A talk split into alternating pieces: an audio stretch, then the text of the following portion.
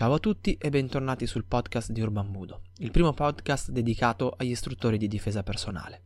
Nel podcast di oggi andremo ad analizzare brevemente la prima simulazione di difesa personale che ha fatto Alessandro Cattelan e oltre a questo eh, andremo anche a parlare di alcuni errori che sono stati fatti durante questa simulazione.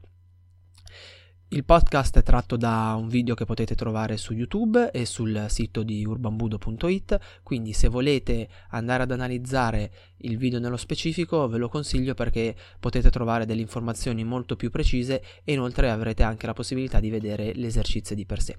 Buon ascolto! Oggi analizzeremo assieme la prima simulazione di difesa personale fatta da Alessandro Cattelan. Devi sapere infatti che il quindici di febbraio mi è stato chiesto di partecipare all'inaugurazione del nuovo padiglione dedicato alla riatletizzazione post-infortunio di fisioanalisi e ospite speciale dell'inaugurazione sarebbe stato proprio Alessandro Cattelan. Il mio intervento si sarebbe dovuto svolgere, si sarebbe dovuto basare su tutto quello che era il discorso di violenza sulle donne, quindi parlare di prevenzione, eh, analizzare insieme i presenti numeri e fare un po' di divulgazione della cultura della prevenzione. Oltre a questo avrei dovuto parlare anche di tutto quello che riguarda il bullismo e l'antibullismo. E per attirare l'attenzione dei presenti, Eh, il dottor Di Filippo, il responsabile del centro, mi ha chiesto di iniziare subito con una simulazione di aggressione, così da dare un bel pugno nello stomaco a chi era lì a, ad assistere. E in questa simulazione, a questa simulazione avrebbe dovuto partecipare anche Cattelan. La scena era piuttosto semplice. Dopo un quiz a premi, Valeria e Cattelan avrebbero dovuto premiare i vincitori del quiz e, sfruttando l'occasione, Valeria avrebbe dovuto fare un paio di foto con lui. In quel momento sarei entrato io vestendo i panni dello stalker e cercando di prendere Valeria con forza e portarla via da lì, per portarla nel parcheggio o non lo so, non avevamo deciso eh, con precisione. E in quel caso Cattelan si sarebbe dovuto infilare in mezzo per cercare un po' di pietare gli animi e nel momento in cui avesse ricevuto una spinta particolarmente forte si sarebbe dovuto fare da parte. Ora lasciamo perdere per un attimo la simulazione e concentriamoci su quello che ha fatto Cattelan, perché è molto interessante e c'è molto da imparare. Il canovaccio avrebbe previsto che eh, Cattelan intervenisse molto di più all'interno di, questo, di questa simulazione. Lui avrebbe dovuto cercare di chetarmi, avrebbe dovuto alzare un po' la voce, cercare di tenermi lontano da Valeria, e poi a un certo punto, nel momento in cui io gli avessi dato una spinta abbastanza forte, lui si sarebbe dovuto defilare. Hai visto invece che si è comportato in maniera parecchio diversa, era visibilmente a disagio, eh, non so se hai fatto caso, aveva un atteggiamento del corpo molto chiuso, cercava di tenere le distanze, eh, cercava di non tenere lo sguardo su quello che facevamo noi, gli è scappato un paio di volte da ridere. Bene, questo è il tipo di, acce- di atteggiamento che ha la maggior parte delle persone che non è abituata a fare questo tipo di esercizi quando si trova in mezzo a un esercizio di simulazione. E perché questo? Perché non sono abituate a gestire questo tipo di stress, questo tipo di situazioni, non sono abituate a sentire magari una persona che grida o che grida contro loro, che le strattona, che le spintona, e già questo crea molto stress. Crea molto stress non solo nelle persone che fanno l'esercizio, ma anche nelle persone presenti.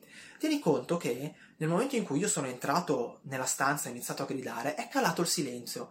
Qualcuno Eh, si è allontanato, qualcuno ha avuto una mezza idea di eh, venire e cercare di, di chetarmi in primis e poi gli hanno spiegato invece che era un esercizio, eh, ma la maggior parte ha cercato di prendere le distanze e di eh, diciamo, diciamo chiamarsi fuori da quello che stava succedendo, nonostante fosse una carnevalata, perché hai visto come ero vestito, avevo tutte le protezioni, quindi era palese che era un esercizio, che non era un qualcosa di reale.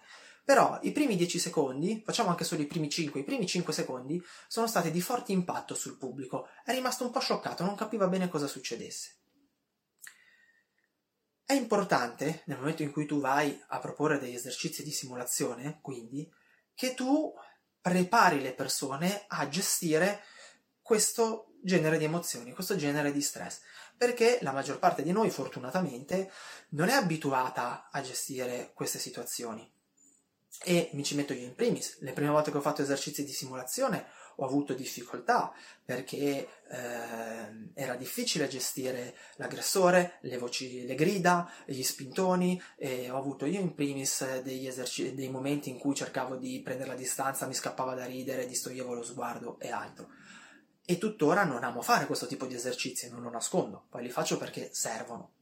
Per cui è importante che se tu vuoi proporre questo tipo di lavoro, prima vada a fare degli esercizi propedeutici, a meno che tu non voglia mettere apposta la persona all'interno di queste metodologie proprio per fargli assaggiare un po' quello che si prova, soprattutto se non ha mai fatto questo tipo di lavoro. Ma adesso veniamo all'esercizio di simulazione. L'esercizio onestamente non è stato dei migliori, per varie ragioni. Prima di tutto perché era un esercizio dimostrativo e ad esempio nella prima parte di simulazione, quella in piedi, Valeria ha volutamente colpito con degli schiaffi per darmi la possibilità eh, di lavorare. Inoltre eh, diciamo che ho sofferto un po' della sindrome di Highlander perché avevamo un canovaccio da rispettare, dovevamo finire per terra e per cui nonostante abbia ricevuto due o tre colpi anche abbastanza forti che, forti che magari mi avrebbero fatto desistere o quantomeno comportare diversamente, io invece sono andato avanti e ho portato Valeria a terra ad ogni costo. Inoltre il fatto che eh, il caschetto sia volato via ha complicato molto le cose perché in un esercizio reale di simulazione il eh, responsabile della sicurezza sarebbe intervenuto, invece noi qui ovviamente siamo dovuti andare avanti e questo ha complicato eh, lo svolgimento della parte a terra perché eh, Valeria ha molte remore a colpire quando la persona che fa l'esercizio con lei non ha il caschetto. Io, ben sapendolo, ho dovuto cercare di eh, adattare la parte a terra in maniera tale da dare la possibilità di muoversi e trovare un modo per svicolare eh, limitando i colpi. C'è stata una parte in cui probabilmente molti non se ne sono accorti, ma Valeria ha temporeggiato, temporeggiato un po' troppo e io ho fatto due o tre cambi di posizione a terra per il semplice Eh, motivo per, con il solo scopo di dare la possibilità a Valeria di eh, gestire meglio quella situazione e eh, farla lavorare tranquilla e anche per preservare un po' eh, la sicurezza. Nonostante questo, comunque, mi sono portato a casa un occhio nero. Inoltre eh, tutta la parte, diciamo, di gestione della distanza è stata falsata, le regole d'oro della gestione della distanza sono state falsate e lo, lo scenario, la messa in scena era comunque abbastanza grottesca, eh, poco probabile. Però perché ti dico queste cose? Beh, prima di tutto perché così non puoi criticarmi l'esercizio, sono stato io prima a dirti le cose che non sono andate bene e via. Scherzi a parte, per cercare di farti capire che strutturare un esercizio di simulazione è molto più complicato di quello che possa sembrare. Non è sufficiente dare a uno dei due partecipanti le protezioni e via, giubbotte, la finiamo così. No, bisogna strutturarlo in una maniera abbastanza precisa, bisogna creare uno scenario, eh, bisogna strutturare una situazione. Eh, già il fatto che ci siano soltanto due persone che lavorano rende meno potente, meno ehm, produttivo l'esercizio, e strutturare un esercizio di simulazione è una cosa veramente complessa che spesso, per quello che ho visto io in Italia, viene, eh, viene preso sotto gamba. Molte persone si mettono, si mettono le protezioni e via, iniziano a fare sparring. Quello non è un esercizio di simulazione, quello è un esercizio di sparring magari a contatto pieno, ma gli esercizi di simulazione devono essere strutturati in maniera molto precisa, con delle determinate regole, e soprattutto bisogna far sì che i ragazzi arrivino, possano arrivare a farli in maniera abbastanza serena, per quanto sia possibile fare serenamente esercizi di questo tipo. Per questa, sta- eh, per questa ragione, scusami, e anche perché comunque tramite email mh, c'è stato parecchio interesse riguardo a questa tematica qua, ho deciso dai prossimi video di strutturare una piccola serie di tutorial proprio sugli esercizi di simulazione, in maniera tale che tu possa pian piano cercare intanto di provarli magari tu in primis con alcuni tuoi allievi e poi possa cercare pian piano di eh, proporli ai tuoi allievi. Ricordati che gli esercizi di simulazione sono il migliore esercizio per quanto riguarda la preparazione eh, a un'eventuale aggressione in strada, perché mettono in, se- in scena, mettono eh, sul piatto tutta una serie di meccaniche, tutta una serie di dinamiche che negli esercizi di sparring, anche a contatto pieno, non possono essere messe in scena. In realtà la grande difficoltà in genere dell'esercizio a simulazione non sta tanto nel chi esegue l'esercizio, ma proprio nel chi fa l'aggressore.